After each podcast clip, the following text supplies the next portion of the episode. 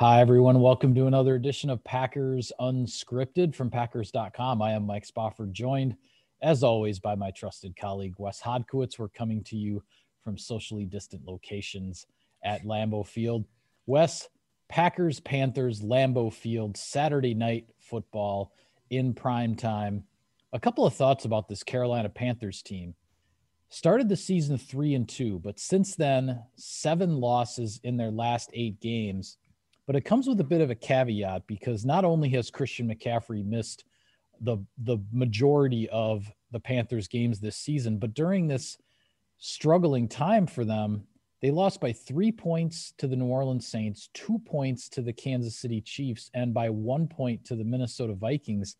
This isn't a team, a 4-9 team that's got a whole bunch of blowouts on its ledger. These guys play 4 quarters. They've been in pretty much every game they've played this year. And I think that's what the Packers can expect, even without Christian McCaffrey on Saturday night. It kind of reminds you of the first year that Mike McCarthy was in Green Bay, sort of. You know, I mean, I know they're not getting on that run at the end of the season here, but a lot of one-score games, a lot of close losses. I mean, you look, they lost by 5 to Denver. They lost by 1 at Minnesota. We all know that story.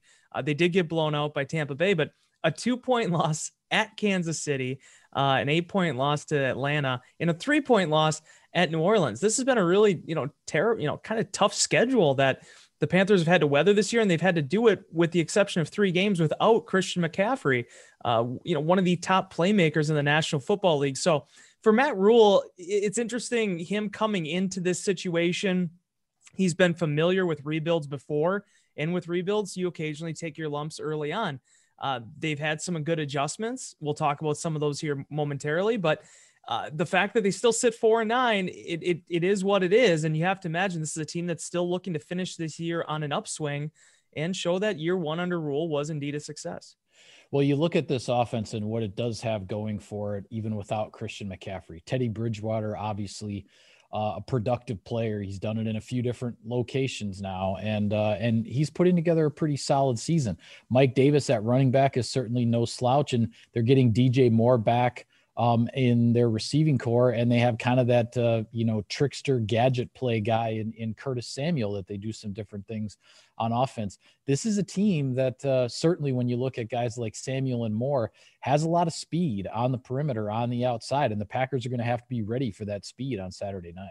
Yeah, and the big thing was getting Moore back too. I mean, 18.5 yards a catch this season. And he's a proven product. It's not that this guy just came out of nowhere. I mean, he's had a lot of success in Carolina for a number of years now. So having him back is huge. The big thing with Bridgewater that I find so interesting and compelling is he only has 14 touchdown passes this year, but he's completing his passes at a 70% clip. 8 interceptions. Pretty modest stats for the most part. But he also adds that dimension where he can run with his feet and extend plays as well. So this is going to be a great matchup. I think a great test for this Packers defense. Mike Davis, the backup, the veteran that has been there for a number of different teams, whether it was San Francisco, Seattle, Chicago, he had a cup of coffee with. He's settled in really well into this backfield and has allowed Rule in this offense to stay in a lot of the same concepts that they were wanting to do with Christian McCaffrey. So again, with Bridgewater and these various weapons that they have, it's an opponent you can't take for granted, and they are battle tested throughout the course of this 13-game season.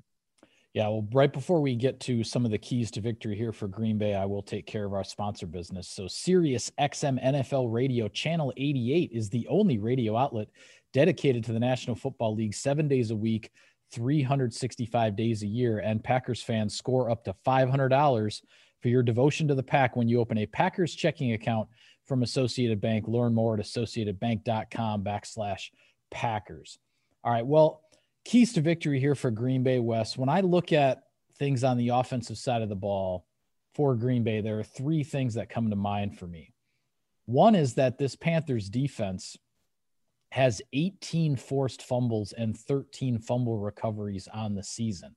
So the Packers do a good job protecting the football. It is always an emphasis. But when you see numbers like that heading into a game, it definitely gets your attention because those are some significant fumble statistics for this Panthers defense.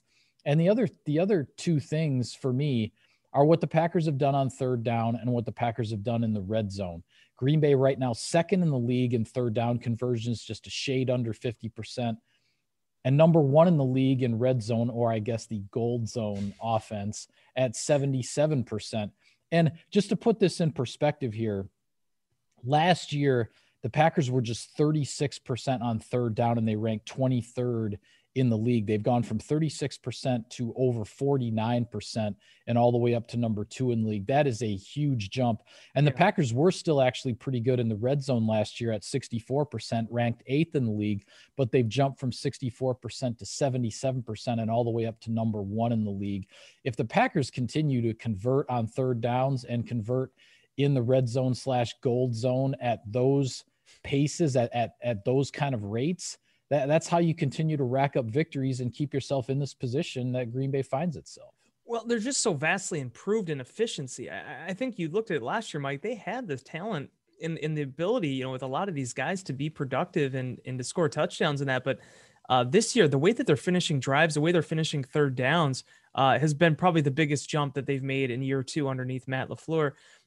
It was kind of comical a little bit. We were talking with Mason Crosby on Wednesday, and obviously coming off of that fantastic performance that he had in Detroit. And he talked, you know, about the relationship he has with Rodgers and how long they've been around each other. And he mentions, you know, his ability to watch excellence, as he calls it, from the sidelines. There has been a lot of times this season where he's been revved up, getting ready to go out there to be mentally prepared to kick a 30 or 40, 50 yard field goal. And the offense just keeps driving. Aaron Rodgers keeps pushing them downfield. And next thing you know, he's kicking a 33 yard extra point. So that's just the way of it. Crosby leads the league in extra points attempted and made this year. I mean, that's how this offense has played out. Now, you put that in contrast with what the Carolina Panthers do. This is a completely renovated scheme here in the first year underneath Matt Rule. Obviously, Luke Kuechly retired. They still have a lot of great weapons in that defense. I mean, and being able to get a guy like Brian Burns last year, I thought was such a big thing for them. One of the big pass rushers that I was really high on. Not really as many sacks or on the same torrid pace he was a year ago, but very effective, very efficient.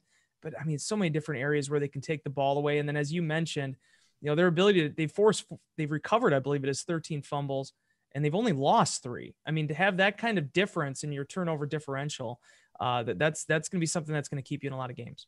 Yeah, and on the defensive side of the ball for the Packers, we talked about the speed and these weapons that Teddy Bridgewater has.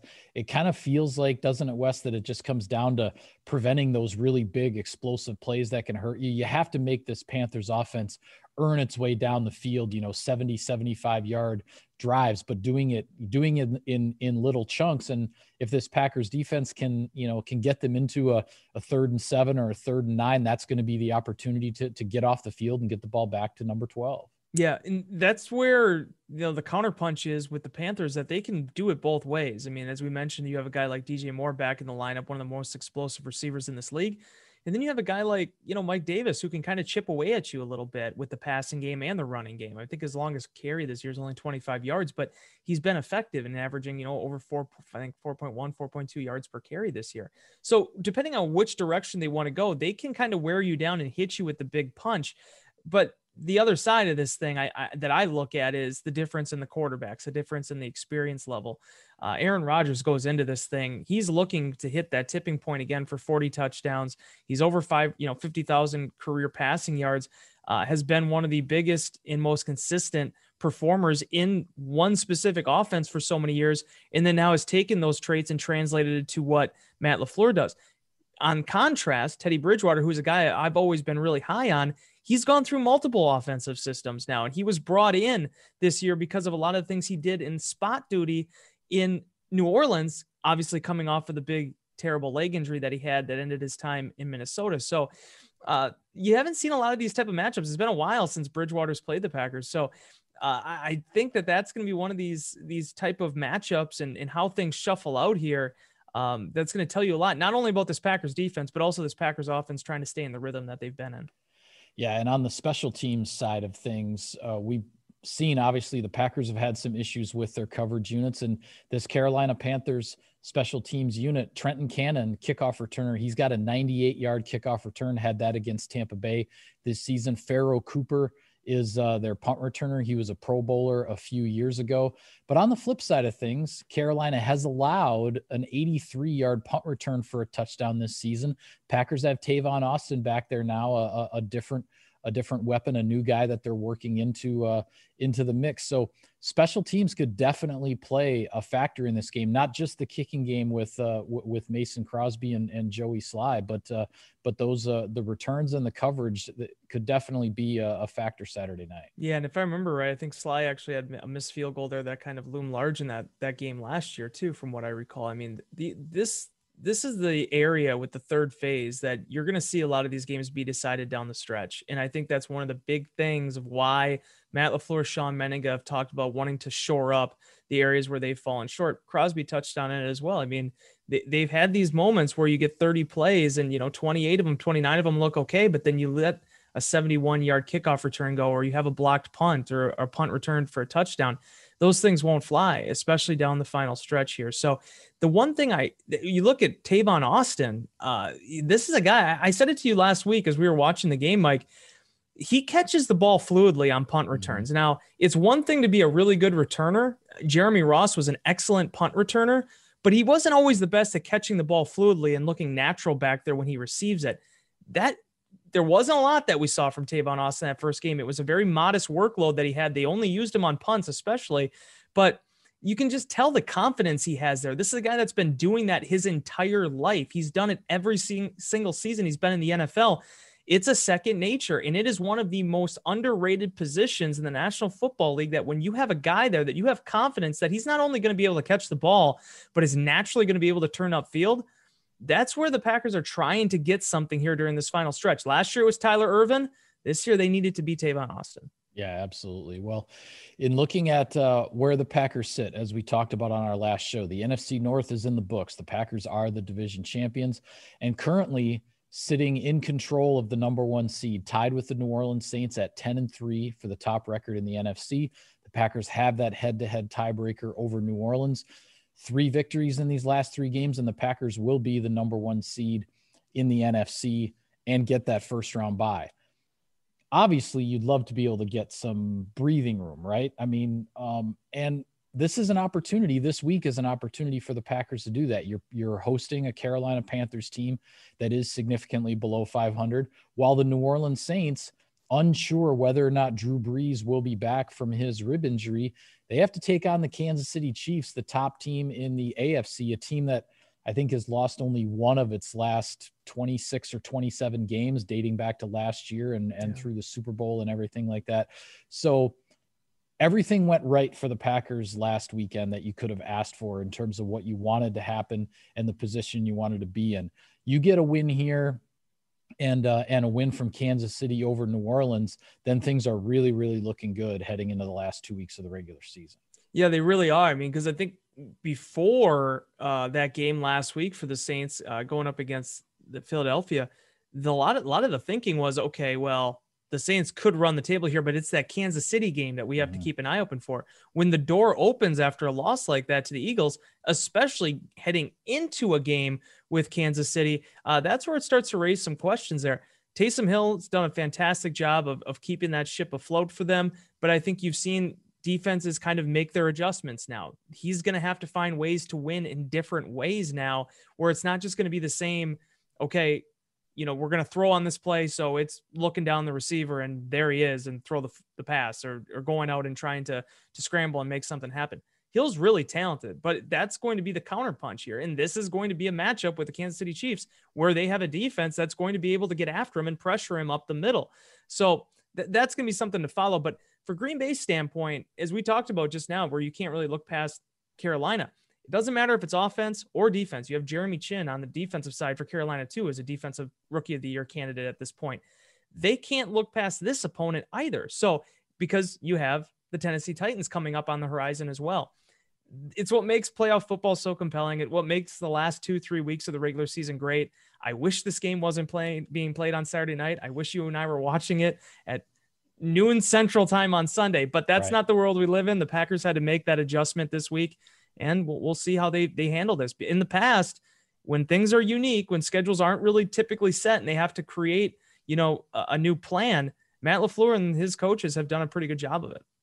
Well, a couple other games that'll be interesting in terms of the NFC playoff picture that are worth talking about as well.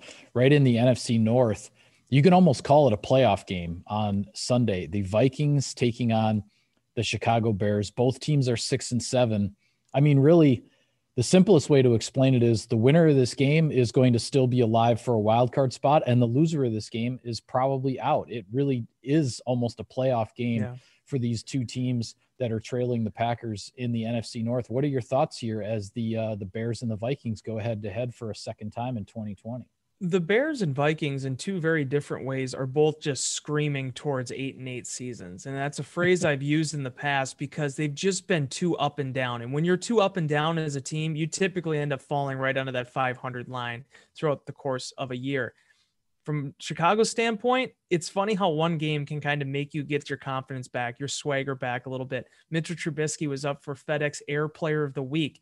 After everything he's been through, to have a 3-touchdown performance where he really looked like he had a command of the offense. Matt Nagy was talking about it. He sees a difference in him right now.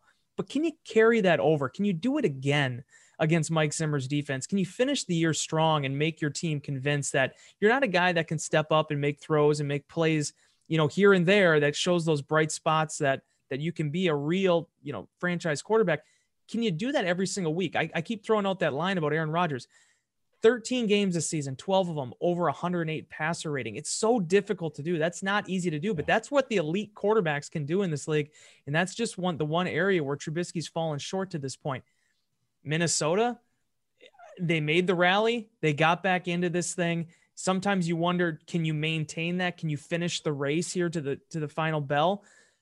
That's what we're going to find out very soon. They have weapons. We've seen them all. They could honestly, as good as Delvin Cook is, they could become one of the top passing offenses in the National Football League if that's the focus of how they want to do things. They're built to win in a lot of different ways, but unfortunately for them, again, it's been one step forward, one step back.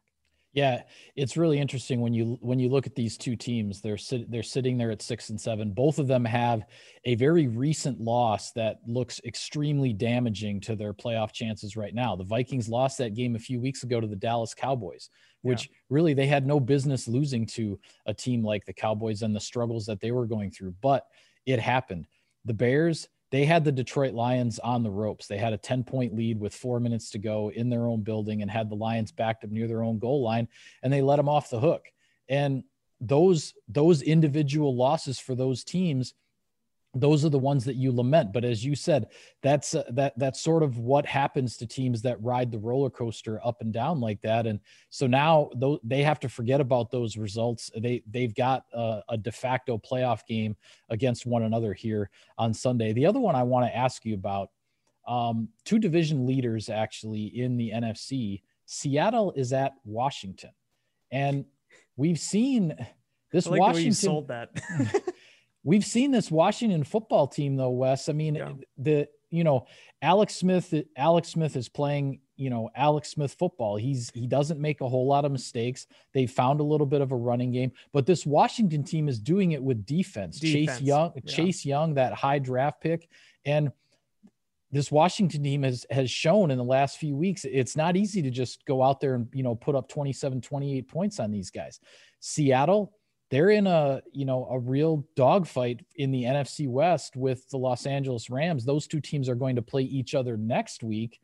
The Rams sort of get, if you can call it such in the NFL, the gimme game. They have the New York Jets, which was the team that Seattle beat up on last week. So Seattle's looking at, feeling like they have to win, get to 10-4 to keep pace with the Rams, who most likely will be 10-4 when the Seahawks and the Rams face off a week from now. Can somebody just win the NFC East already? It's been every team. I think they've brought in teams off the street that have made a run at this thing at this point. The thing that's great about Washington, you mentioned he's playing Alex Smith football. That's true. Game management 101, but he actually has been turning over the ball a little bit. And they've still found a way to overcome that with the way that this defense is structured, and probably another defensive rookie of the year candidate there. They lost Antonio Gibson. They still end up rolling last week. That's the sign of a good team. Ron Rivera excels in these situations. I mean, when they were looking at changing their culture, they were looking to change their win-loss record, a new identity. He's the guy. Unfortunately, he's had to work through some other things, but this is the test now. Washington Can they have success against this defense? In Seattle, kind of in a different way, can they penetrate what has been one of the top defenses in the National Football League this year, with Russell Wilson being able to, you know, take on a unit like this and not have the errors or mental lapses? The NFC West race has tightened up real fast. And unfortunately for the San Francisco 49ers, they haven't really been a part of it. But just watching these teams and trying to assert their dominance there and understanding what that means for their playoff implications, this is a game that the Seahawks cannot look past.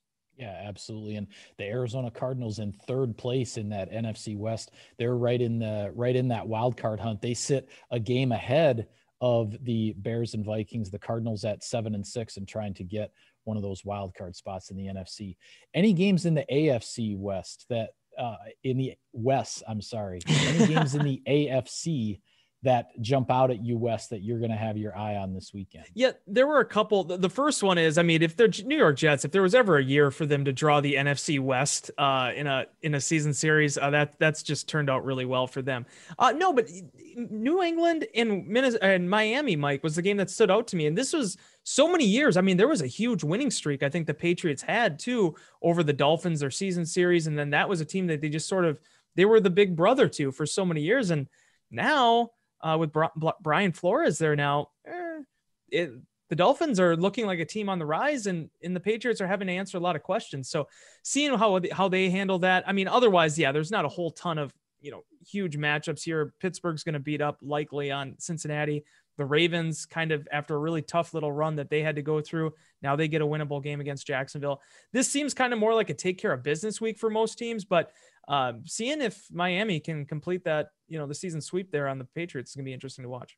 Well, even in a take care of business week, there's usually some game that jumps up on somebody where somebody doesn't take care of business, and then the playoff scenarios in one conference or another kind of get thrown for a loop. So we'll see if that happens here as Week 15 in the NFL comes to a close.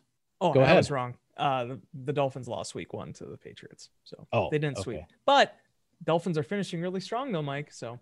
There you go. Are. That'd be quite an achievement for Brian Flores in his second year as coach there with the program he took over to potentially get Miami to the playoffs. That would be impressive. And the moves they made to do it. I mean, going with Tua and, you know, kind of saying this is going to be our guy the rest of the way. We feel like we can compete this year. We're going to do it. They've had to go through a bunch of different running backs too, whether it be through COVID or injuries. I think that says a lot about his program, the way they've kind of rallied this thing. And Patrick Graham, former Packers inside linebackers coach, the defensive coordinator down there. That's right. Absolutely. Well, with that, we will call it a wrap on this edition of Packers Unscripted. Be sure to follow all of our coverage of the team and everything going on with Saturday night's game. It'll all be on Packers.com. For Wes, I am Mike. Thank you for tuning in, everybody. We'll see you next time.